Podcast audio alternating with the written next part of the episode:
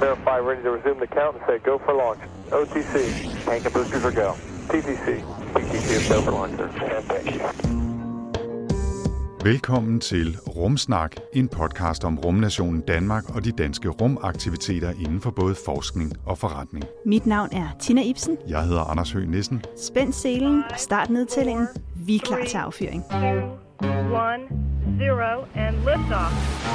All right, uh, lift off and the clock has started. Velkommen til episode 2 af Rumsnak. Denne gang der har vi taget ud af studiet og har taget mikrofonerne med ud til det eneste mørkefredede sted i Danmark. Det er vi nemlig. Vi er taget ud til observatoriet i Brofelte, øh, og det er hjemstedet for det største teleskop i Danmark. Hermed ikke sagt det største danske teleskop. Men øh, det er simpelthen fordi, at den her gang, der skal vi tale mere om observationer og teleskoper. Og lige her, jamen, der har vi lavet sådan et øh, lige opsat studie her øh, i et af de gamle beboelsesbygninger på Brofelte. Og det var sådan, at øh, jamen, her på, på observatoriet, der levede og arbejdede folk altså, og det her det er et af de steder, hvor at, øh, der engang har boet en familie. Ja, og udover at vi øh, sidder i smukke og stemningsfulde omgivelser, så skal vi selvfølgelig også på besøg i en af kublerne og se på et af de gamle store teleskoper. Nu kan man jo ikke lige frem sige, Tina, at vi har været heldige med timingen af vores besøg her på Brorfelte. Nej, det er ikke helt så heldigt. Nej, vejret er virkelig elendigt. Øh, Det stormer udenfor, og øh, det har også regnet i løbet af dagen, og selvom det ikke er super koldt, taget betragtning, det er februar, så er der dog en temmelig ubehagelig wind chill factor derude, der gør, at det ikke er super sjovt at stå øh, og, og kigge på bygningerne udefra. Men det er sjovt at være på Rumsnak tur, og vi glæder os til at høre mere om stedet og om bygningerne her, og de øh, videnskabelige observationer, der er gjort her. Øh, og så skal vi selvfølgelig også tale lidt om, hvordan teleskoper fungerer, og øh, hvad man kan bruge dem til. Ja, fordi det er sådan, teleskoper, det er vores forstørrelsesglas ud mod universet. Øh, teleskoper er faktisk en måde at gøre vores øjne større på. Jeg tænker mm. altid lidt tilbage til, til fyrtøjet øh, hos Andersens gamle Øjnene historie. så store som tekopper. Ja, og runde tårn. Øh, Og det er faktisk sådan med de her teleskoper, det er faktisk en måde nærmest at gøre vores øh, øjne så store som, som runde tårn på. Kigger vi tilbage på historien for teleskoper, så er det faktisk sådan, at øh, i 1608, der blev det første teleskop opfundet. Det er i hvert fald der, hvor man historisk set siger, at teleskopet blev opfundet. Det var den hollandske optiker Hans Lieberhage, eller Lieberhage, eller jeg ved ikke helt, hvordan det skal Det lyder udtales. meget overbevisende, ja. Og han er den, der bliver beskrevet som opfinderen af, af teleskopet. Det her første teleskop, han lavede, der kunne han forstørre noget tre gange. Øh, Så det er jo ikke helt så fantastisk. Men det er faktisk sådan, der har været ret meget kontrovers omkring, hvem der opfandt teleskopet. Fordi i samme by, som hans Liberé, eller hvordan man siger det, øh, han, han boede og arbejdede, der var der en anden optiker, der hed Zacharias Jansen. Og han påstod altså, at det var hans idé med det her teleskop, som var blevet stjålet fra ham. Men siden da har, er han blevet sådan krediteret med opfindelsen af mikroskopet. Altså Zacharias Jansen. Præcis. Okay. Øhm, så, det, så det er meget sjovt at tænke på, altså, at et mikroskop og et teleskop er jo meget det samme, fordi det er noget, der forstørrer. Men forstørrer du noget, der er meget småt nedad, altså der er her på jorden, mm. eller vender du egentlig bare mikroskopet opad og opsamler lys fra rummet? Det er lidt samme optik. Optik. Præcis. Nu, der, jeg tænker, at der, der er nok ikke mange, der kender de her to navne, altså Lieberhage, øh, hvordan vi nu siger mm. det, og, og Zacharias Jansen. Øh, og de fleste vil nok forbinde Galileo Galilei, den italienske astronom, med teleskoper og opfindelsen af teleskopet. Men han havde hørt om den hollandske opfindelse og konstruerede så sit eget teleskop, og det var så lidt bedre. Det kunne forstørre øh, et billede 20 gange. altså det kan man faktisk bruge til lidt mere, Så ikke? det kan man faktisk bruge til noget. Ikke? Øh, Og det vendte han jo så op mod himlen og så blandt øh, andet for første gang Jupiters fire største måner. Ja, det er ret. Hvis man bare har en øh, håndkigger derhjemme, så kan man faktisk også bare med sådan en øh, lige skimte Jupiters fire største måner. Så det, der har været en stor opfindelse dengang, det har alle nærmest som fuglekigger derhjemme eller i sommerhuset. Ikke? Ja. Men, øh, men kigger vi tilbage på så, altså det her foregik jo i Italien, kigger vi tilbage på de danske forskningsobservatorier, så er der jo mange, der forbinder dansk astronomiforskning med Tycho Brahe og hans øh, stjerneborg Oranienborg, der lå på Ven. Men det var faktisk sådan, at der, hvor Tycho Brahe var øh, aktiv, der havde man ikke engang opfundet teleskopet endnu. Så det Tycho Brahe, han måtte gøre, det var også, at han, han måtte kigge op, og så med, med instrumenter, der måtte han finde ud af, hvordan stjernerne var placeret i forhold til hinanden. Øhm, så det var sådan virkelig sådan en gang pillearbejde, han, Ja, han altså, sad bas, med. altså netop fordi teleskopet ikke var opfundet nu, så har han basalt set øh, siddet og set, hvor er de forskellige ting, han kunne se derude, og så lavet øh, håndtegnet kort over det. Ikke? Præcis, ja. altså, så det har været sådan meget, ja, øh, den er cirka 1 øh, grad fra den her stjerne, og så har han tegnet dem i forhold til hinanden, så det har været de her stjernekort, som han lavede meget, meget præcist, mm. øh, som, som han arbejdede med. Men øh, herefter så, når vi kigger på forskningsobservatorier med teleskoper, øh, så måske et af de mest kendte, det er Rundetårn, som ligger inde i København. Og der er faktisk mange, der ikke ved, at på toppen af Rundetårn, der er faktisk en kuppel, og inde i den kuppel er der en kikkert. Og om vinteren kan man få lov til selv at komme ind og kigge i den kikkert, og se på stjernehimlen. Men altså, Rundetårn er ikke så stort, og det var faktisk sådan, at, øh, at det blev bygget i øh, 1642, der stod det færdigt. Men med tiden så blev teleskoperne større og større og større, og til sidst så kunne man ikke placere en større kikkert på toppen af Rundetårn. Og på det tidspunkt også, der lå Rundetårn midt i København. Øhm, så det var ikke det bedste sted at have et teleskop øh, og et observatorium. Så derfor flyttede man det ud til Østervold Observatorium, som ikke ligger så langt fra Rundetårn, men på det tidspunkt lå det faktisk altså i udkanten, eller nærmest lige uden for København. Øhm, og i dag, der ligger det som en del af Botanisk Have. Der er mange, der ikke kender det, fordi det ligger sådan lidt mærkeligt inde bagved på en bakke. Øhm, Men kører man ned af, af Østervoldgade, så kan man altså kigge op og se den fine kuppel. Det kan man. Der er ligesom sådan en bakke. hemmelig vej ind, øh, lige fra, fra mellem Nørreport og Statens Museum for Kunst, øh, ind til venstre, så kan man komme ind, og så skal man op på en stejl bakke, og så kan man komme op og se øh, Østervold der. Og det fungerede øh, efterfølgende øh, som et, et forskningsteleskop fra 1861 og så frem. Ja, fordi så gik der jo øh, cirka 100 år, faktisk lidt under 100 år, før man havde præcis den samme oplevelse, som man havde med Rundetårn, nemlig at hov, det går ikke at have det liggende midt inde i byen. Der er rystelser fra trafikken, der begynder at komme sporvogne, og der begyndte også at komme til øh, tiltagende lysforurening. Altså, der var simpelthen for meget lys til, at man kunne observere nattehimlen godt nok om, om natten. Og så kunne man heller ikke bruge Østervold mere, så i 1953, jamen der flyttede man observatoriet ud af byen til mørket uden for Holbæk, og her uden for Holbæk, der ligger en lille landsby, som hedder Brofelte, og det er altså her, vi befinder os i dag. Ja, og øh, til at fortælle os lidt mere om Brorfelde og observatoriet, der har vi allieret os med Sara Sol, der er kommunikationsarbejder her på Brorfelde. Og øh, hende skal vi møde i den gamle hovedbygning, nærmere bestemt i det lokale, der kaldes for damernes kontor. Så lad os tage derhen. Okay, it's a nice ride up to now. Jeg hedder Sara Sol og er kommunikationsmedarbejder på Observatoriet i Brorfelde. Det er et godt navn at hedde noget med sol og så arbejde på et øh, Ja. observatorium. Det er rent blær. øh, jamen så vil du øh, fortælle lidt om, om stedet, hvor vi er her, observatoriet i Brorfelde? Det vil jeg rigtig gerne. Altså, øh, Observatoriet i Brorfelde, det er jo en perle i de sjællandske alber, kalder vi det. Det er et bakket landskab i øh, Vestjylland, og cirka 10 km syd for Holbæk, ved Brorfelde Landsby. Og den er der måske nogen, der kender fra en øh, julekalender, som blev vist på DR i december måned. Og nu er vi i det her altså enormt smukke, bakkede landskab, men hvad har været baggrunden for at lægge et observatorium netop her? Ja, det var sådan, at Københavns Universitet de opdagede, at storbyen øh, København, hovedstaden, den jo blev mere funklende. Der var simpelthen øh, meget mere øh, lysforurening, end hvad der var godt for stjerneobservation. Og det betød, at man var på udkig efter et nyt sted, for forskerne var jo øh, smadret ivrige for at, at gøre nye opdagelser. Og så rejste man ud øh, i landet primært Sjælland, for det skulle stadigvæk være i sådan nogenlunde øh, afstand til København. Og så kiggede man efter, jamen, hvor kan vi finde et sted, der er optimalt at, øh, at observere fra. Og observatoriet her i Brofelte, det ligger jo 92 meter over øh, havets overflade. Og 92 meter, det lyder jo ikke særlig meget, men i Danmark, der er det jo en pæn bakketop.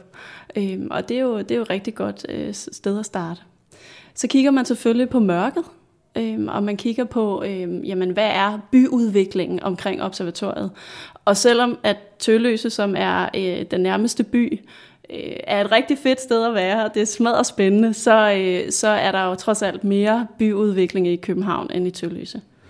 Så øh, observator Kjeld Gyllenkerne, han, øh, han tog på opdagelse ude på Sjælland, og så slog han ned på Brofelte, som det sted, man skulle, øh, man skulle bygge på. Og hvornår blev observatoriet etableret så?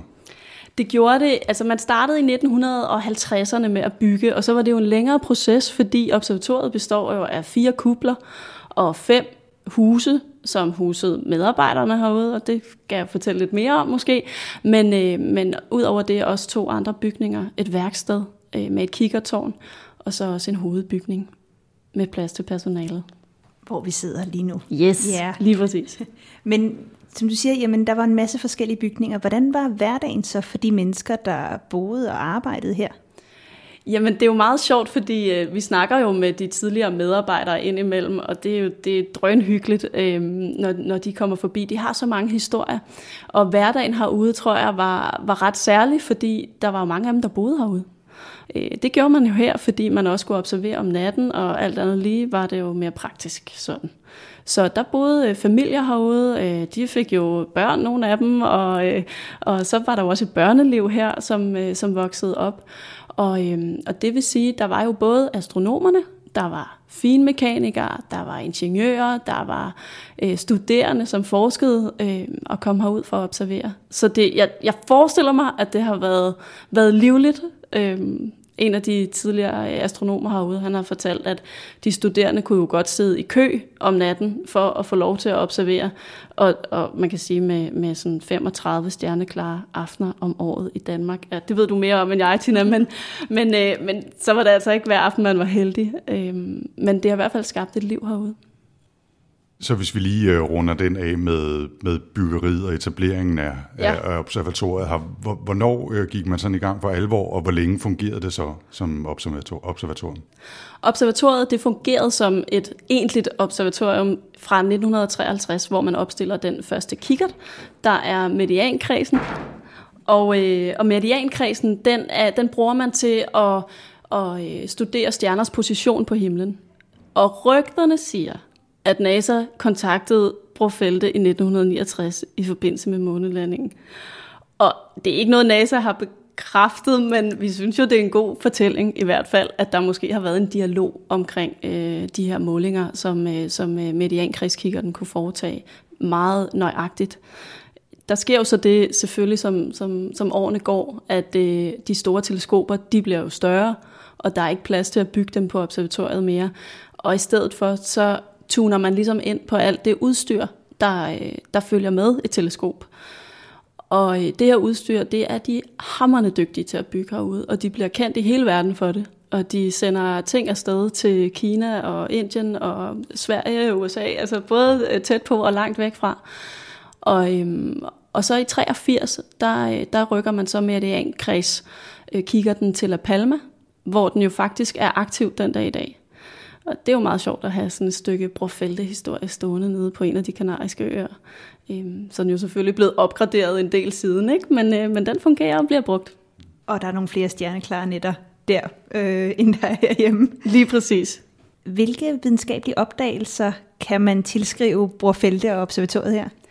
Ja, altså man kan jo sige, dels så er der jo øh, det her med asteroiderne, og der har man jo opdaget øh, mere end 100 forskellige asteroider, og det er jo meget sjovt, fordi når man opdager sådan en, så øh, får man jo i hvert fald lov til at foreslå et navn til den, øh, som man så indsender og får godkendt, og, øh, og derfor er der jo også asteroider, der i dag hedder Holbæk og Brofelte, og forskellige navne på, på medarbejdere og deres familiemedlemmer. Øh, og det er jo nogle af de opdagelser, man har gjort. Så er der også en, øh, en god historie, der fortæller om, at der var nogen, der en stille aften, øh, to år før, at Plutos måne officielt blev udlagt som fundet, der var faktisk nogen herude på Brofelte, der havde øh, stillet skarpt på den. Så det er jo lidt ærgerligt, at de ikke lige har fået taget et billede, da de, da de, øh, da de ser den øh, og får det meldt ud. Men det, der, der huserer sådan mange fortællinger herude fra, og det, øh, det, det kan vi jo så bare kun glæde os over, hvis det er rigtigt. Hvad bliver observatoriet brugt til i dag så? Jamen altså observatoriet i dag, det er jo et naturvidenskabeligt opdagelsescenter, og det er jo et sted, hvor der skal være plads til at stille store spørgsmål og små spørgsmål, og, og vi håber jo rigtig meget, at folk de vil gå på opdagelse efter svaret. Og det der med at være nysgerrig og ture at stille store spørgsmål, det kan man sådan et sted her. Øh, og det kan man både, når vi har åbent om dagen, i, i form af de forskellige udstillinger, vi har her. Og så kan man jo gøre det om aftenen også, når, øh, når mørket falder på, og, og stjernerne de tænder. Hvad er det for nogle øh, bygninger der er, og installationer, der er herude? Fordi det er jo et relativt stort område, og bare for at komme herhen, er vi jo gået op og bakker og rundt om øh, gamle bygninger, og, og kunne se forskellige ting rundt omkring på toppen. Hvad, hvad er det for nogle øh, bygninger og installationer, der er herude? Jamen, når man ankommer, så, øh, så lander man faktisk i værkstedsbygningen. Og øh, det er ret karakteristisk, øh, fordi det har et kikkertårn. Og det var jo her, at man byggede kikkerterne, øh, teleskoperne. Så går man op ad bakken, og så kommer man til det, vi kalder hovedbygningen. Og det var her, at øh, der var masser af kontorer, der var øh, forskere, der var studerende, der var kantine, køkken, øh, social samvær, øh, to pejse, som man ikke måtte bruge, men øh, en gang om året gjorde man det. Og, øh, og det har vi så også fået renoveret øh, i 2016, øh, og lige nu der viser en del af værelserne øh, historien fra forskellige mennesker herudefra, som har haft stor betydning for stedet. Og det er alt lige fra rengøringsskolen til astronomen, finmekanikeren osv. Jeg, jeg noterer mig også lige, at vi øh, laver det her interview i noget, der hedder Damernes Kontor. Det bliver du også lige nødt til at sige et ord om, før vi går videre. Jamen det er rigtigt. Altså vi har jo selvfølgelig valgt at, at bibeholde øh, navnene på nogle af de funktioner, som var herude. Og det lokale, som vi sidder i dag, det har været øh, kontor for, øh, for nogle af, af damerne, og, øh, og efter hvad de tidligere medarbejdere siger, nogle af de vigtigste mennesker på stedet. Så det synes jeg også var meget passende, at vi skulle sidde her i dag. Og hvis man så fortsætter op ad bakken, så, øh, så kommer man til fem funktionærboliger. Og øh, det er fem små huse, som, øh, som medarbejderne har boet i sammen med deres familier. Det første af de huse, det er der, hvor vi medarbejdere sidder til dagligt og har kontor. Og det er jo sådan fantastisk at træde ind i sådan et hus, hvor der har boet øh, familier før en, øh, som har haft et liv herude, og, og et, et arbejdsliv, der har været enormt spændende sikkert. Øhm, og det bagerste af de her fem boliger, det var observatorens bolig, observator Gyllenkerne. Og øh, der boede han indtil sin død i 1999, og hans kone valgte faktisk at blive boende Øh, og det, øh, det har nok været sådan lidt, øh, måske nogle gange lidt ensomt også, øh, tænker jeg, og, og på sådan et observatorium, som faktisk ikke rigtig er funktionsdygtigt mere. Men, men, men det siger jo også noget om, at øh, det er et sted, som, som man nok har knyttet sig rigtig meget til. Og øh, der er en fantastisk udsigt op for observatorens bolig. Det er der, vi alle sammen drømmer om at bo. og så kan man gå videre op til kublerne. Hans bolig var selvfølgelig også tæt på kublerne, så man kunne holde øje med det hele. Og øh, der er fire kupler. Der er den store Discovery Dome, som er ligesom den første, man kommer til, og så har vi to mindre, og så har vi en, øh, en bagerste og stor kuppel, hvor vi så har haft øh, mediankredskikkeren, som, som vi nævnte tidligere, som altså ikke er der mere. Øhm, ja. Og op på toppen af bakken, der kan godt være lidt vindomsust, men øh, det glemmer man, når man kigger sig omkring, for der er simpelthen så smukt der. Ja, og efter interviewet her med Sara Sol, så fik vi også en lille rundvisning i hovedbygningen og oppe ved Discovery Dome. Vi står nu ved hovedbygningen. Hovedbygningen den blev renoveret i 2016, og øh, det var jo det, altså det var jo hjertet herude. Det var her, at øh, forskerne de øh, holdt til. De havde kontorer. Det var her, de studerende de kom. Og, øh, og det var her, det sociale liv var. Det er en øh, kold og blæsende dag. Skal vi gå ind for at se på det? Du viser vej, så. Ja.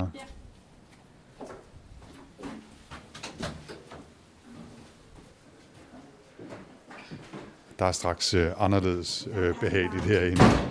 Så øh, altså har hun, øh, ja nu er der for det første åbent øh, til kip her, og så er der beklædt med træ alle vegne, og der er en pejs, kan jeg se, og, og bløde møbler. Det ser faktisk ret hyggeligt ud her. Ja, det er det, og det tror jeg også, det har været dengang, man har arbejdet herude, og observatoriet var funktionelt på den måde. Det er jo en øh, arkitekt, som nogen måske kender fra, øh, fra øh, Langebro, øh, som har, øh, har designet det herude, øh, Kai Gottlob. Og øh, sådan nogle små detaljer, som jeg ved, øh, arkitektstuderende er ret vilde med, det er, at man blandt andet kan se, at mørtlen imellem murstenene, den er indfarvet. Og det er jo sådan noget, hvor man sådan tænker, nå, da jeg sådan kom herud, og, og, og er det, det er interessant. Nå ja, det er det selvfølgelig, fordi det er noget, nogen har været nidkær omkring. Og sådan er der rigtig mange detaljer i, øh, i huset. Hvad er der ellers her i huset? Øh, vi kan prøve at bevæge os ned ad en af gangene. Øh, vi bevæger os den her vej første omgang. Ja. Jamen her i huset, der har vi så installeret en udstilling, som fortæller historien om nogle af de folk, som har været med til at gøre noget helt særligt for, øh, for stedet her.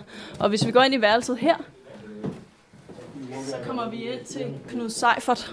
Og I kan jo høre, at der er noget lyd herinde, og det er fordi, der står et øh, gammelt fjernsyn, hvor øh, vi har lavet et interview med Knud, som, øh, som fortæller om hans, hans tid her på observatoriet. Og han har været med til at bygge øh, ni teleskoper herude, og det tager cirka halvandet år øh, på det her tidspunkt at bygge et teleskop.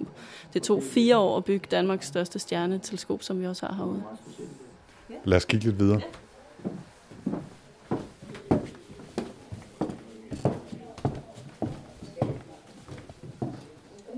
Så kommer vi ind til, så kommer vi ind til Thomas, Thomas Gyldenkerne. Og øh, han er jo barn af Kjeld Gyldkerne, som var observator herude. Så han er jo vokset op herude, og, øh, og han har også nogle fantastiske historier om, hvordan det både kunne være hammerne kedeligt at være på et observatorie, men også fantastisk spændende. Og øh, han fortæller, at de har kørt, øh, hvad hedder det, sæbe, sæbekasseløb ned ad bakkerne, ikke? Så har de bygget sæbekassebiler, og så bare drønet derudad. Og om vinteren har de stået på ski, og jamen, jeg tror på mange måder har det nok været en, en ret spændende, i hvert fald anderledes barndom. Det tror jeg på. Ja. Jeg, tænker, ikke fordi jeg brokker mig over min egen opvækst, men altså at vokse op på et observatorium som det her, det er dog alligevel i en liga for sig selv. Jeg, t- jeg tænker, enten så kommer man til at elske astronomi og øh, altså udforskning af verdensrummet og teknik, eller også så kommer man virkelig, virkelig til at have det. det. Der er næsten kun de to muligheder, ikke? Jo, det, det, det, tænker jeg også. Det tænker jeg også. Så nu skal vi jo ikke se hele brorfeltet. Øh, Hvis man vil det, så må man komme herud, øh, og det vil jeg anbefale, at man gør. Men jeg synes lige, at vi skal tage en, et stop mere på rundturen, øh, og som kan gøre os klar til at måske få lov til at kigge lidt ud i verdensrummet senere.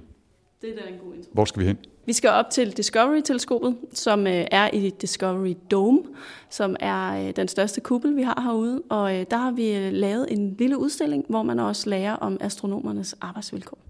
Lad os gå derop.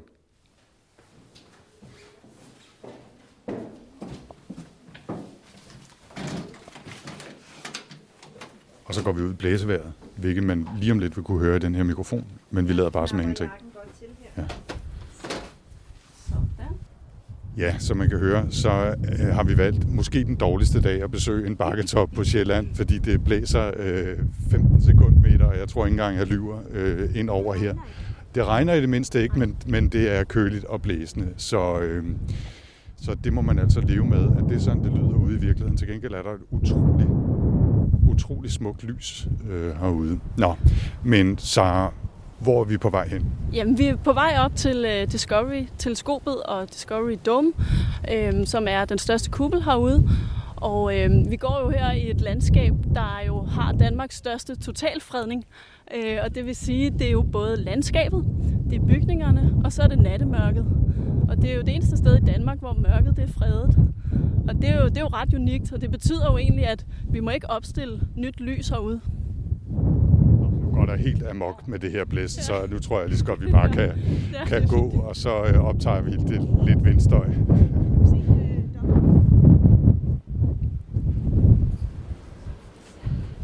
Nå, så kom vi i læ igen, og skal lige have fundet pusten.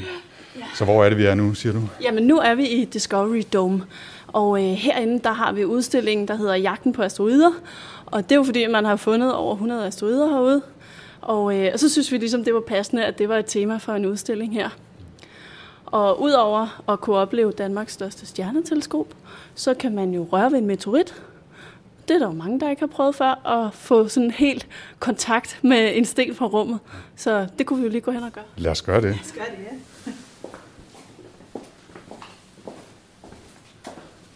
Jeg kan mærke, at jeg skal passe lidt på hovedet her. Ja.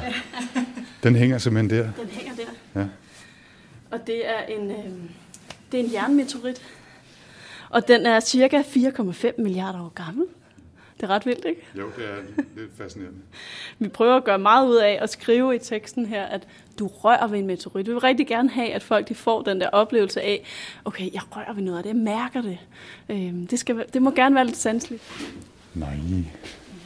Og hvad er det her så? Jamen, nu står vi jo i astronomens arbejdsværelse, og, øh, og lytterne kan jo så ikke se, at vi kigger på en meget, meget stor computer. Øh, det har jo ikke noget med, med nutidens computer at gøre, selvom den ikke er særlig gammel.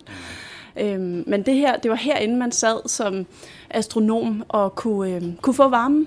Det var varmestuen. Øh, teleskopet står i et lokale herinde ved siden af, og, øh, og så kunne man så sidde herinde og holde øje med, med data.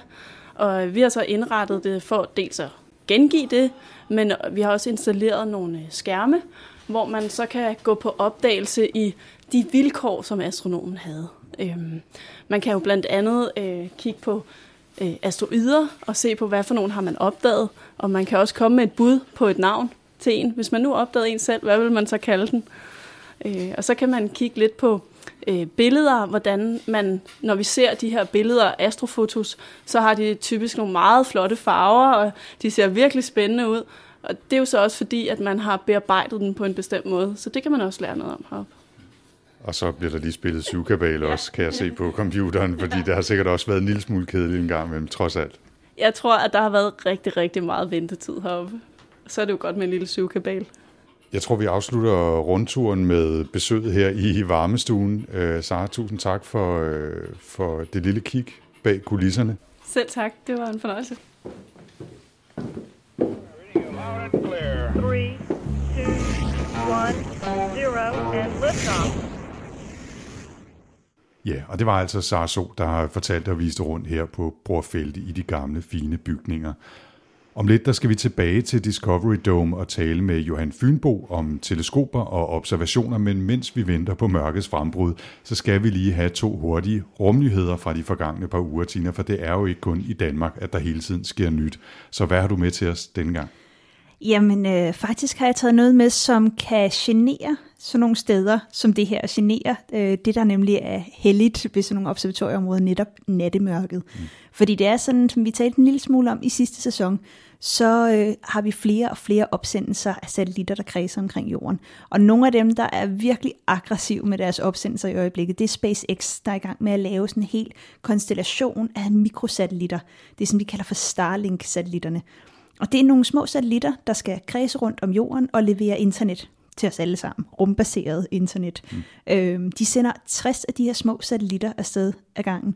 Og det har skabt noget røre inden for, for astronomernes astrofysikkens verden, fordi det er sådan, hvis man har rigtig mange af de her øh, små satellitter, der kredser rundt, og hvis man har været ude i mørket og kigget op, så kan man nogle gange se de her satellitter, der bevæger sig som sådan nogle lysende stjerner, ligner det næsten, der bevæger sig lidt langsomt hen over himlen. Og det kan være sjovt, synes jeg, at følge med i, men hvis man virkelig skal observere et eller andet, hvor at det skal være meget mørkt, og man helst ikke vil have nogen øh, forstyrrelser derudefra, jamen så kan sådan en satellit faktisk øh, genere rigtig, rigtig meget.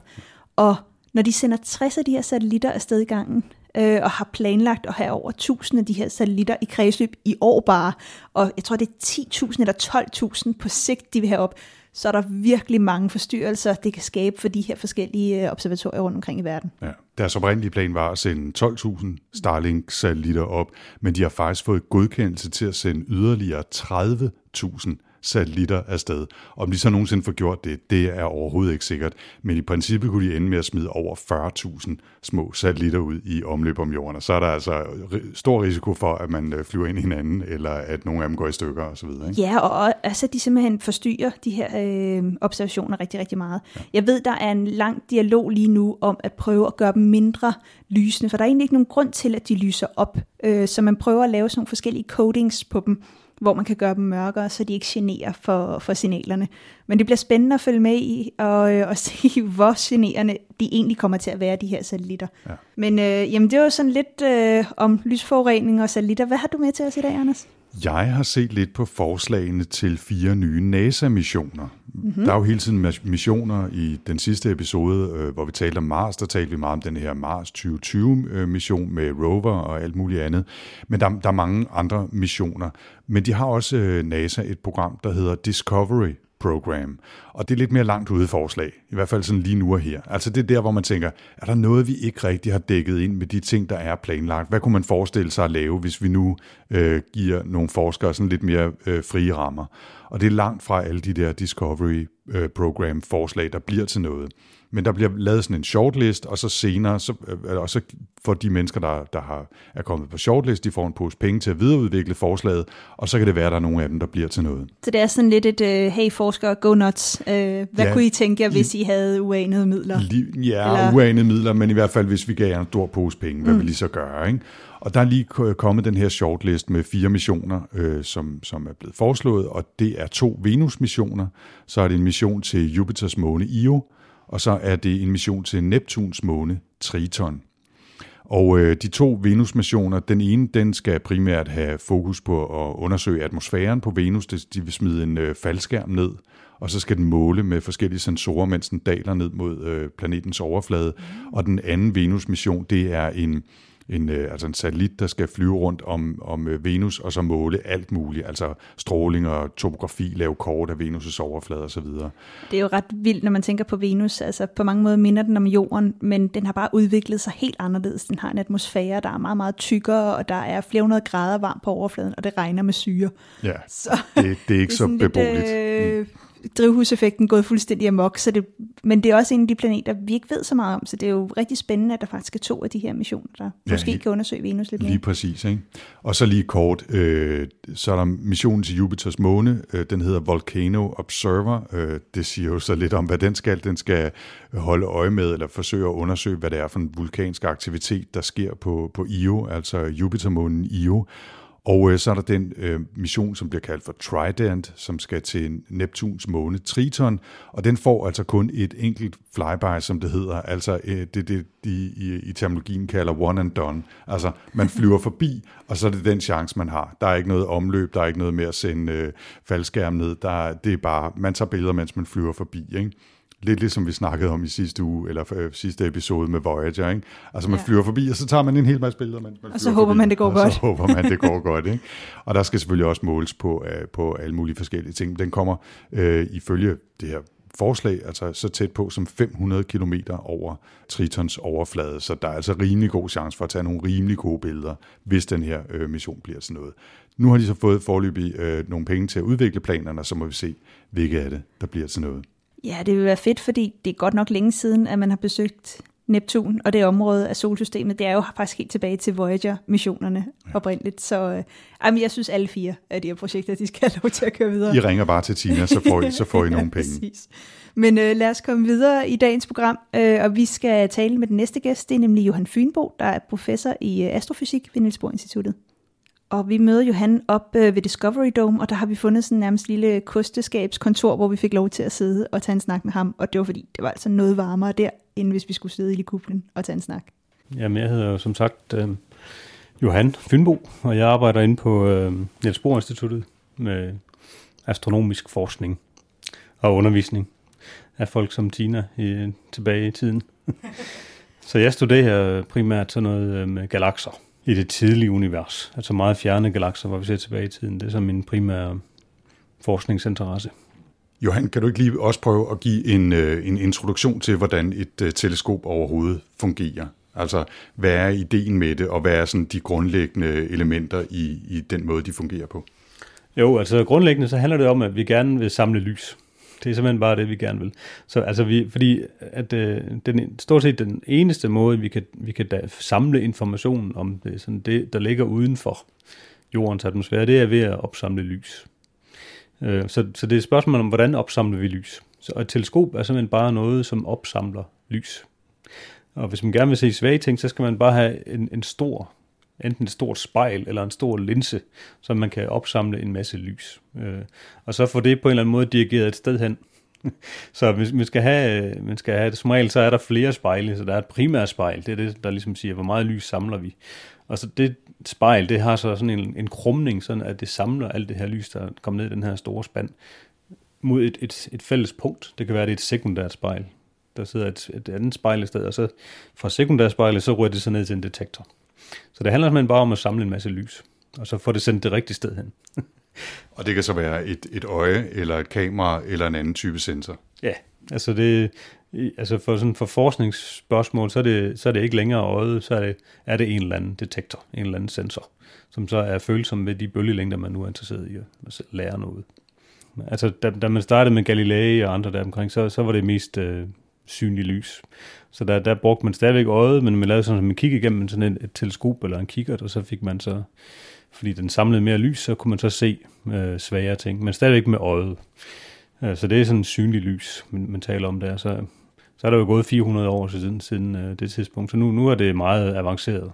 Og der findes øh, en bred vifte af forskellige slags teleskoper, som alle sammen er optimeret til forskellige ting, kan man sige. Så hvis man afhængig af hvilket bølgelængdeområde man gerne vil se, eller om man gerne vil se meget fine små vinkeldetaljer, eller hvad, hvad det nu er, man gerne vil, så laver man et teleskop, som er optimeret til, til de specifikke spørgsmål, man nu er interesseret i.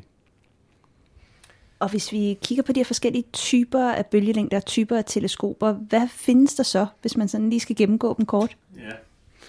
Altså, der findes jo altså alt, alt det, som vi, altså det, som vi ser normalt kender som lys, altså det er det, vi kalder elektromagnetisk stråling.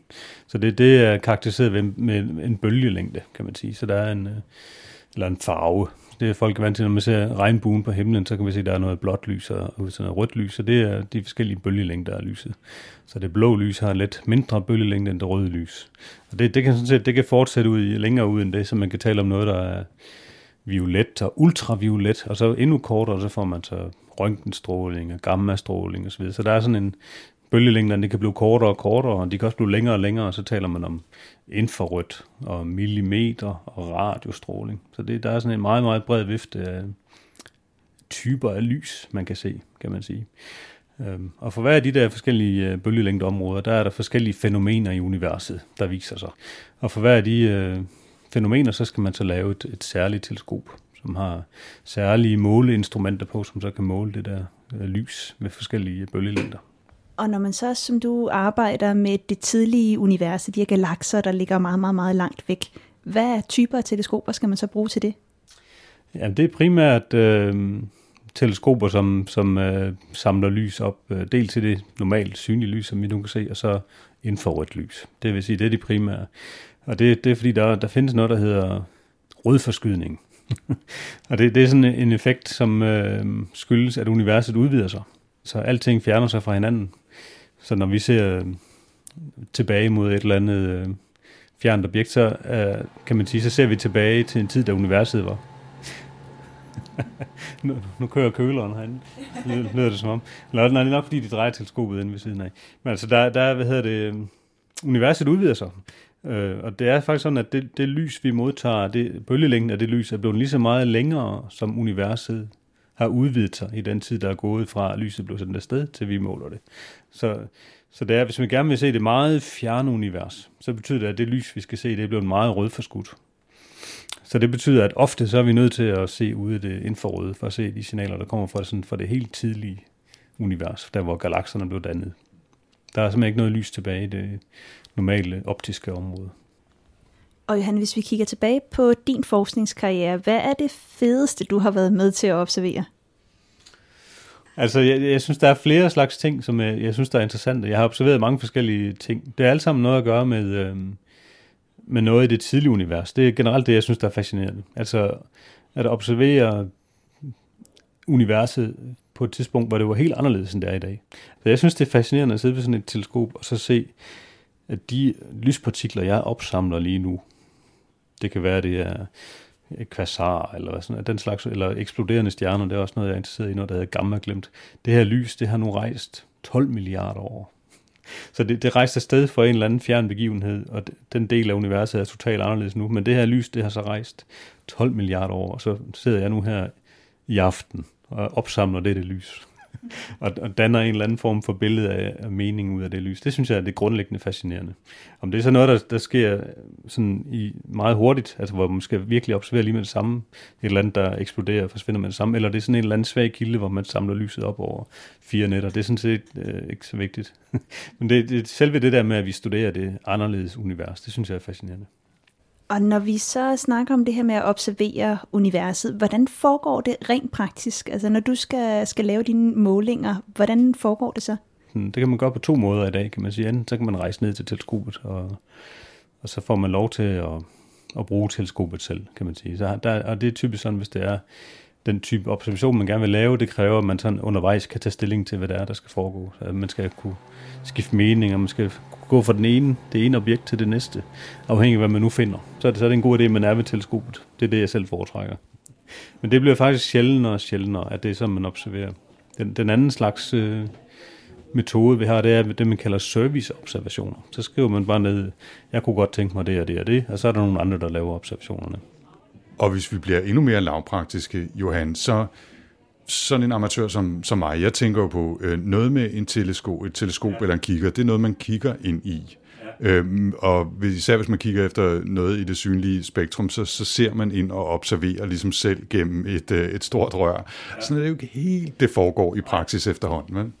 Nej, for nu bruger vi øh, nogle elektriske instrumenter, der opsamler lyset. Altså det er, der findes forskellige, det kalder vi sådan en detektor, kalder man det. Så der findes øh, sådan, i stedet for at det er øjet, der sidder, så skriver vi ned i vores logbog, hvad der er, vi ser med øjet. Så, så i stedet for det, så laver vi en, øh, en elektronisk optagelse af, hvad der kommer fra universet. Så, så gemmer vi det som en, øh, en elektronisk datafil. På samme måde, som når man tager billedet med sin uh, mobiltelefon, kan man sige. Der kan man gemme sit billede, og så kan man tage det frem og kigge på ved en senere lejlighed. Så, så, så, sådan har vi det også nu med vores astronomiske observationer. Så vi, vi gemmer elektroniske filer med optagelserne, og så kan vi, når vi kommer hjem, sidde og lave sådan den detaljerede undersøgelse af, hvad er det, hvad er det så, vi har set fra universet. Og altså, nu befinder vi os jo i Danmark lige nu, hvor vi laver det her interview, men som du sagde, jamen, så er et af de teleskoper, som man kan søge tid på, det er Very Large Telescope i Chile. Øh, du tager også nogle gange til Nordic Optical Telescope, der ligger på La Palma. Det er jo, hvorfor skal man rejse så langt sydpå for at, øh, at observere de her teleskoper? Hvorfor har vi ikke placeret dem tættere på? Ja, men det er jo øh, på grund af øh, flere faktorer. Altså, man skal helst have et mørkt sted, hvor der ikke er lysforurening fra byer i nærheden. Så det er det første krav. Vi vil ikke være midt i en by, så derfor flyttede man ind fra København, hvor man havde et teleskop tidligere, der ved Østervold. Så, så flyttede man herud, men det var faktisk ikke så mange år, at det blev brugt det her, for man fandt hurtigt ud af, at Danmark er ikke noget godt sted. vi har ikke øh, særlig mange klare nætter.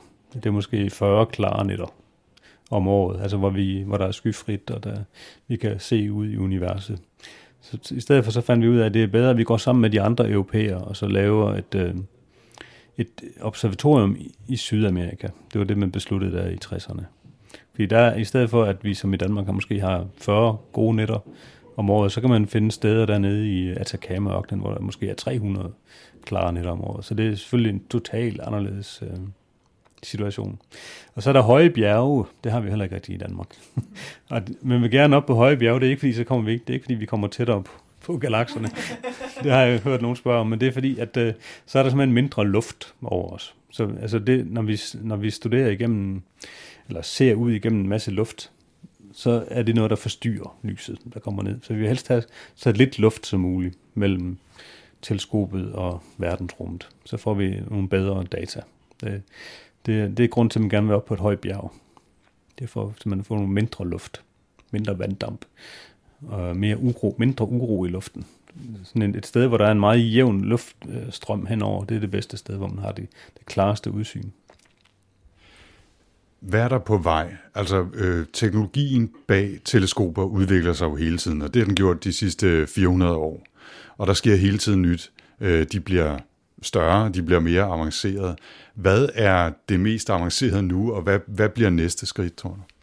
Jamen, det er selvfølgelig meget afhængigt af bølgelængdeområdet. Så, så, så nu vi ser på det, øh, hvad hedder det, det normale synlige lys og det infrarøde, sådan det, der er tættest på det, vi kan se med, med øjnene, så, så øhm, det, man prøver på at skubbe, det er primært øh, størrelsen. Det er størrelsen af teleskopet, så nu, lige nu er de, øh, de største teleskoper, vi har, det er sådan omkring øh, 10 meter spejldiameter. Altså det er spejlteleskoper, hvor det, der samler lyset, det, det spejl, som der er, det har en diameter på omkring 10 meter.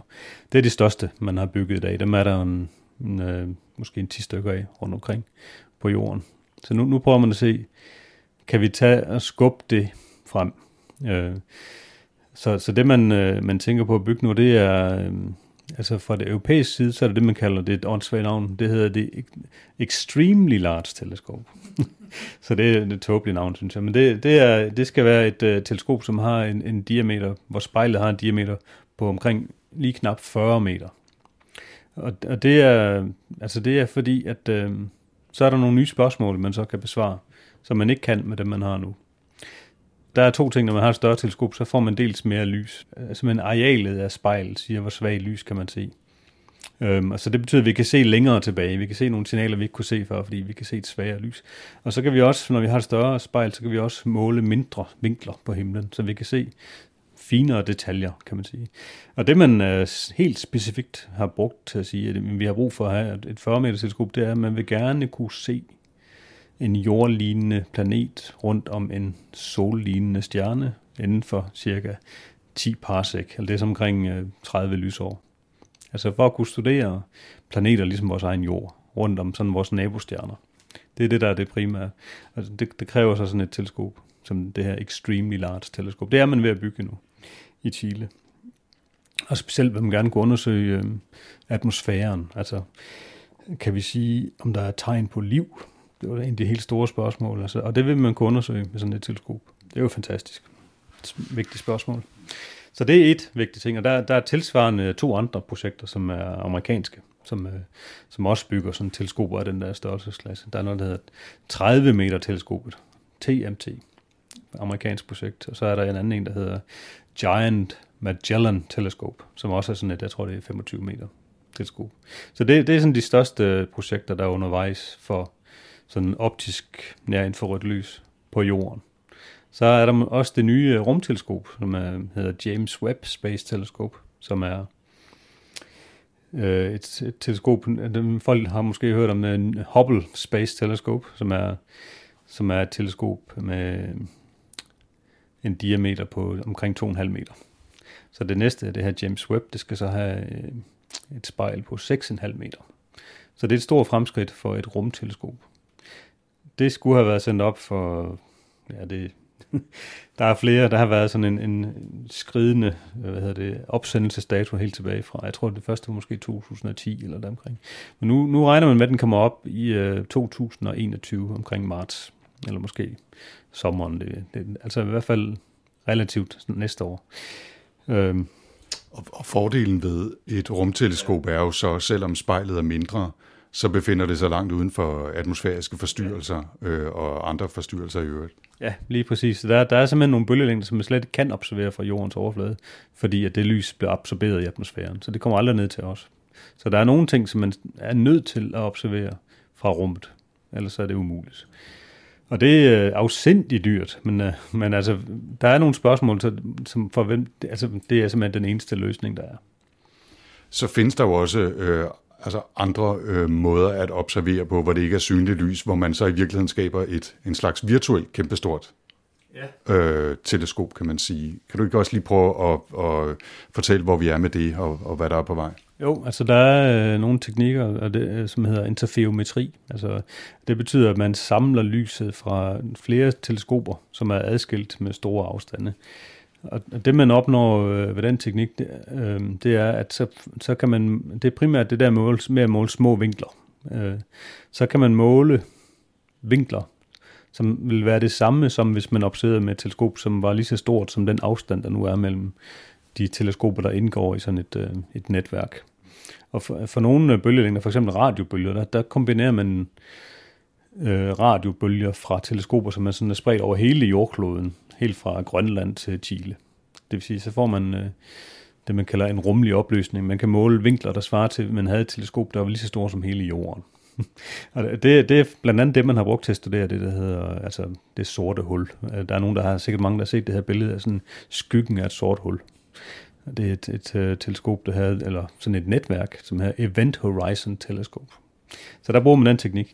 Uh, man bruger det også øh, ved det, der hedder Very Large Telescope. Der kan man kombinere lyset fra fire, øh, de her fire kigger der som indgår i Very Large Telescope, og så samle dem, og så får man en, øh, en, den her rummelige opløsning, som svarer til et teleskop, som måske har en størrelse på 50 meter. Så det, det er teknisk vanskeligt, men det er noget, man, øh, man kan nu. Hvis vi taler om sådan langt ude i fremtiden, nu har vi hørt om James Webb Telescope, der forhåbentlig kommer op inden alt for lang tid. Vi har hørt om netværk og teleskoper. Vil det ultimative være at sende altså x antal James Webb-teleskoper op, og så kunne man lave et teleskop, der var lige så stort som solsystemet nærmest. Altså, så ville vi virkelig kunne se langt tilbage i tiden. Er det sådan en, hvis du virkelig bare fik, ja. du ved, alle de penge og al den tid, du havde, var det så det, du ville gøre? Jamen det er faktisk allerede noget, som folk øh, diskuterer, den slags. Så, det, så jeg, jeg har hørt øh, foredrag, hvor øh, folk fra den europæiske øh, rumorganisation ESA har faktisk har foreslået lige noget, noget præcis i den, i den karakter, hvor man sådan har et, øh, et netværk af teleskoper, som flyver sådan i en konstellation. Altså måske endda teleskoper helt ude på den anden side af Jupiter. Altså, så der, der findes så nogle visioner. Øh, men problemet er, at det er afsindig dyrt. så men altså, altså, man kan jo altid drømme. Tak, Johan, for, øh, for introduktionen. Men nu sidder vi jo her på Brofelde, og lige herinde i rummet ved siden af, der står et stort teleskop. Skal vi ikke gå ind og kigge på det? Lad os gøre det. Og her er så også anderledes koldt. Øh, nu blæser det også godt derude. Det kan man næsten godt høre, at vinden river lidt i, i kublen. Øhm, Johan, vil du ikke prøve at beskrive, hvad det er for et øh, rum, vi står i her? Jamen nu er vi inde i det, der hedder øh, dome på engelsk, altså inde i selve den kuppel, hvor øh, det, der hedder Discovery Telescope står. Og det er, altså det er Danmarks største teleskop, det man kalder en Schmidt-kikkert, øh, som er en, en særlig øh, kikkertype, som kan øh, se en, en stor del af himlen på en gang. Det er det, der er særlige, det særlige ved en Schmidt-kikkert. Så den, den, det er sådan en spejlkikkert, øh, som hernede i øh, den ene anden, der har den et stort spejl, som er, det har så en diameter på 77 cm. Og så er der et andet spejl længere op i systemet, og så øh, kan man sætte øh, i gamle dage en fotografisk plade ind, som man så kunne bruge til at tage, tage billeder af en stor del af himlen. Nu har den en, øh, det, der hedder et øh, CCD-kamera. Og, og kublen her, altså nu har jeg ikke de præcise øh, specifikationer vel, men i diameter er det her runde rum vel, hvad skal vi sige, 8, 8 meter, noget af den stil, og, og cirka det samme i højden. Og så er selve kiggeren her, ja nu sagde du spejlet er 77 cm i diameter, det sidder hernede i enden, og så er selve, hvad kalder vi det, professionelt kalder vi det røret, Ja, kikkertrøret, det er så vel, bum, bum, skal vi sige 5-6 meter, noget af den stil, ikke? 5 meter? Ja, det er sådan en god kanon at se på. Og så har den nogle andre, hvad hedder det, kigger der ved siden af, der er sådan nogle, øh, en søgekikkert her der også ved siden af, og så er der en anden mindre, øh, det der hedder en linsekikkert.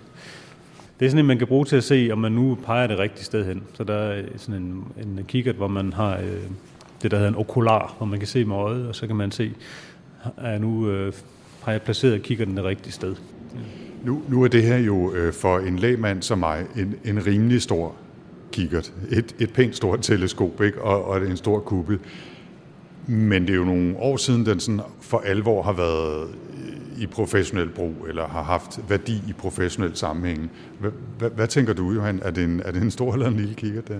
Ja, altså sådan for, øh, for danske forhold, der er det selvfølgelig en stor kikkert. Øh, for, for, sådan for forskningsforhold i dag, der er det en, en lille kikkert. Så er, det, så er den ikke længere forskningsmæssig interessant. Det der, vi talte tidligere om uh, Very Large Telescope, der, der er spejlet altså lige så stor som selve domen her, kan man sige. Eller måske endda lidt større, hvis jeg husker rigtigt. Så det, den, den, altså der er sket meget med størrelsen af de teleskoper, vi har brug for. Øh, så, men det er stadigvæk en stor kigger, der man kan se øh, mange ting med den. Øh, specielt sådan til formidlingsting. Der er det, der er det en fantastisk god kikkert. Mm.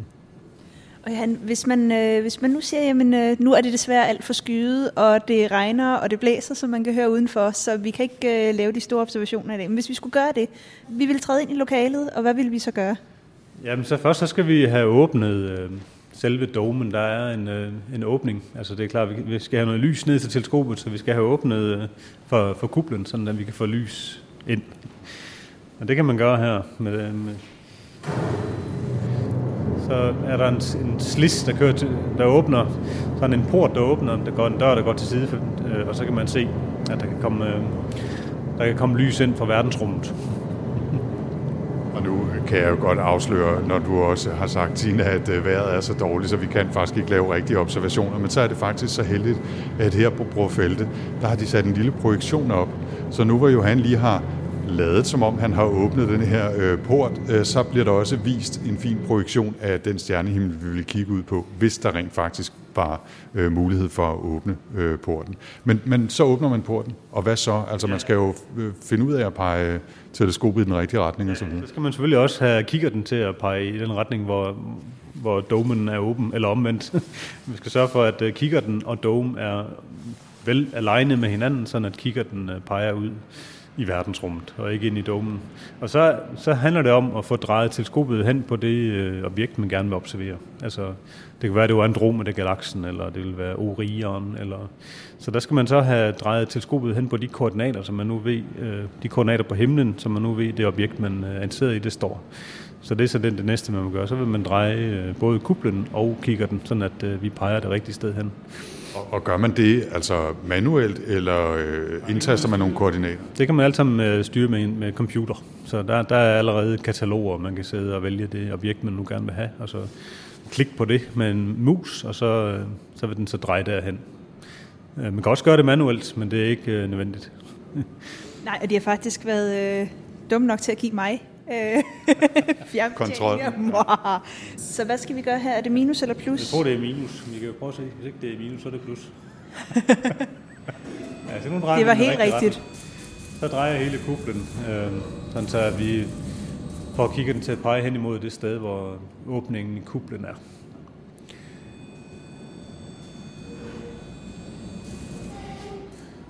Så nu har vi, øh, vi har fået åbnet, og vi har fået øh, placeret kikkerten og kuplen sådan i forhold til hinanden, at kikkerten kigger ud af den åbning, vi har lavet, altså den port, vi har åbnet. Men det er jo ikke nok med det. Altså hvis man gerne vil følge et, øh, et bestemt område på himlen i længere tid, så skal man gøre noget mere. Ja, så skal man jo sørge for, at, øh, at kik, kikkerten følger himlens bevægelse. Og det, det er så fordi, altså, jorden roterer. Det gør, at øh, set fra, fra jordens synspunkt, så drejer hele stjernehimlen rundt. Så der, kikkerten er nødt til ligesom at følge med. Og det, det gør man øh, med, at man har øh, en motor. Så simpelthen, at kikkerten har en motor, som gør, at den kan følge den bevægelse. Den her specifikke kigger, den, den har sådan en særlig opstilling. Så det, kan, man- det kan lytterne ikke se, men det er sådan, der er sådan en stor gaffel, som holder selve teleskopet. Det, det kalder man en ekvatorial opstilling. Så det betyder, at den skal sådan set kun dreje på én akse for at, at følge himlens bevægelse. Øh, Så det kan man se, hvis det var, vi observerede, så ville man kunne se, at den stod og drejede lige så, lige så stille langs den her akse. Før man fik de her fancy øh, fjernbetjeninger, som øh, Tina nu har fået fingre i, og derfor kan styre alting, så var man vel nødt til manuelt at, at bevæge teleskopet for at følge et himmellegeme, hvis man vil observere over længere tid.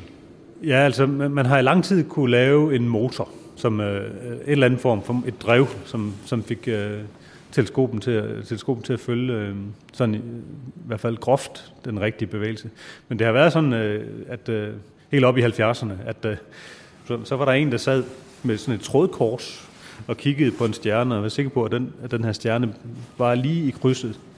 Og det- det var hårdt arbejde. Jeg har hørt om øh, dernede i Chile, at øh, der var det simpelthen, at man skulle sidde op i sådan en lille bur, op i, op i selve øh, det, der hedder primære fokus af det var simpelthen så hårdt, de kunne kun sidde der i to timer ad gangen, fordi at det var også fordi det var koldt. Så det var, det var sådan noget, man, man tog nogle timer ad gangen, og så var der en anden en, der måtte tage over. Men det var hårdt arbejde. Så Det er derfor, man har studerende. Ikke? Ja. jeg tror ikke engang, det var, det var ikke studerende på det tidspunkt, men det var simpelthen bare observatører, der arbejdede ved teleskopet. Ja, øhm, som man måske kan høre, og som vi også har sagt et par gange, så blæser det, og det er overskyet, og det regner, så vi, vi får simpelthen ikke lov til at åbne og, og kigge ud i universet i dag. Så jeg synes, vi skal sige pænt tak til dig, Johan Fynbo, og, øh, og så går vi tilbage ned til, til hovedhuset på Brorfelte og siger tak for i dag. Clear. Three, two, one, zero, and liftoff. Og med det er Rumsnak landet for denne gang. I næste episode, Big Bang. Det bliver, det bliver fedt. Vi skal tale lidt om, om teorien, måske den mest kendte, i hvert fald for mange mest kendte astrofysik-teori, der har været. Øh, vi skal tale lidt om, jamen, hvad er det Big Bang-teorien egentlig fortæller om vores univers til, tilblivelse og den tidligste tid. Øh, så vi kommer virkelig til at nørde igennem næste gang. Det glæder jeg mig til. Ja, det bliver super spændende. Hvis man ellers gerne vil vide mere om Rumsnak, så kan man finde os på Facebook, hvor Rumsnak har sin egen side. Man kan selvfølgelig også gå ind på rumsnak.dk, og husk så også at tjekke show notes til vores podcast her, fordi vi linker ved hver episode til meget mere information om øh, de emner, vi taler om. Ja, hvis man har spørgsmål eller kommentarer, så kan man selvfølgelig skrive på vores Facebook-side. Man kan også skrive til os på Twitter med hashtagget rumsnak. Jeg kan også findes på at Tina Ibsen. Og jeg hedder at Anders Stade 4ND3RS. Vi tager altid meget gerne imod input og idéer, og husk, at hvis du synes, det har været spændende at lytte til Rumsnak, så er du meget, meget velkommen til at dele det med alle de mennesker, du møder i din hverdag. Og hvis du har lyst til også at give podcasten her en rating i iTunes, så bliver vi også glade for det. Det gør vi nemlig. Rumsnak er sponsoreret af Thomas B. Tries Fond, og den bliver produceret af Potlab. Jeg hedder Tina Ibsen. Og jeg hedder Anders Høgh Nissen. Tak for denne gang. Og så lukker vi denne her episode fra Bror Vælte Observatorium med lyden fra den gamle kuppel.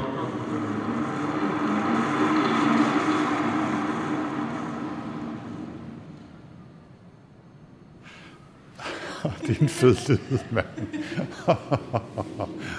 Åh ja, det er cool.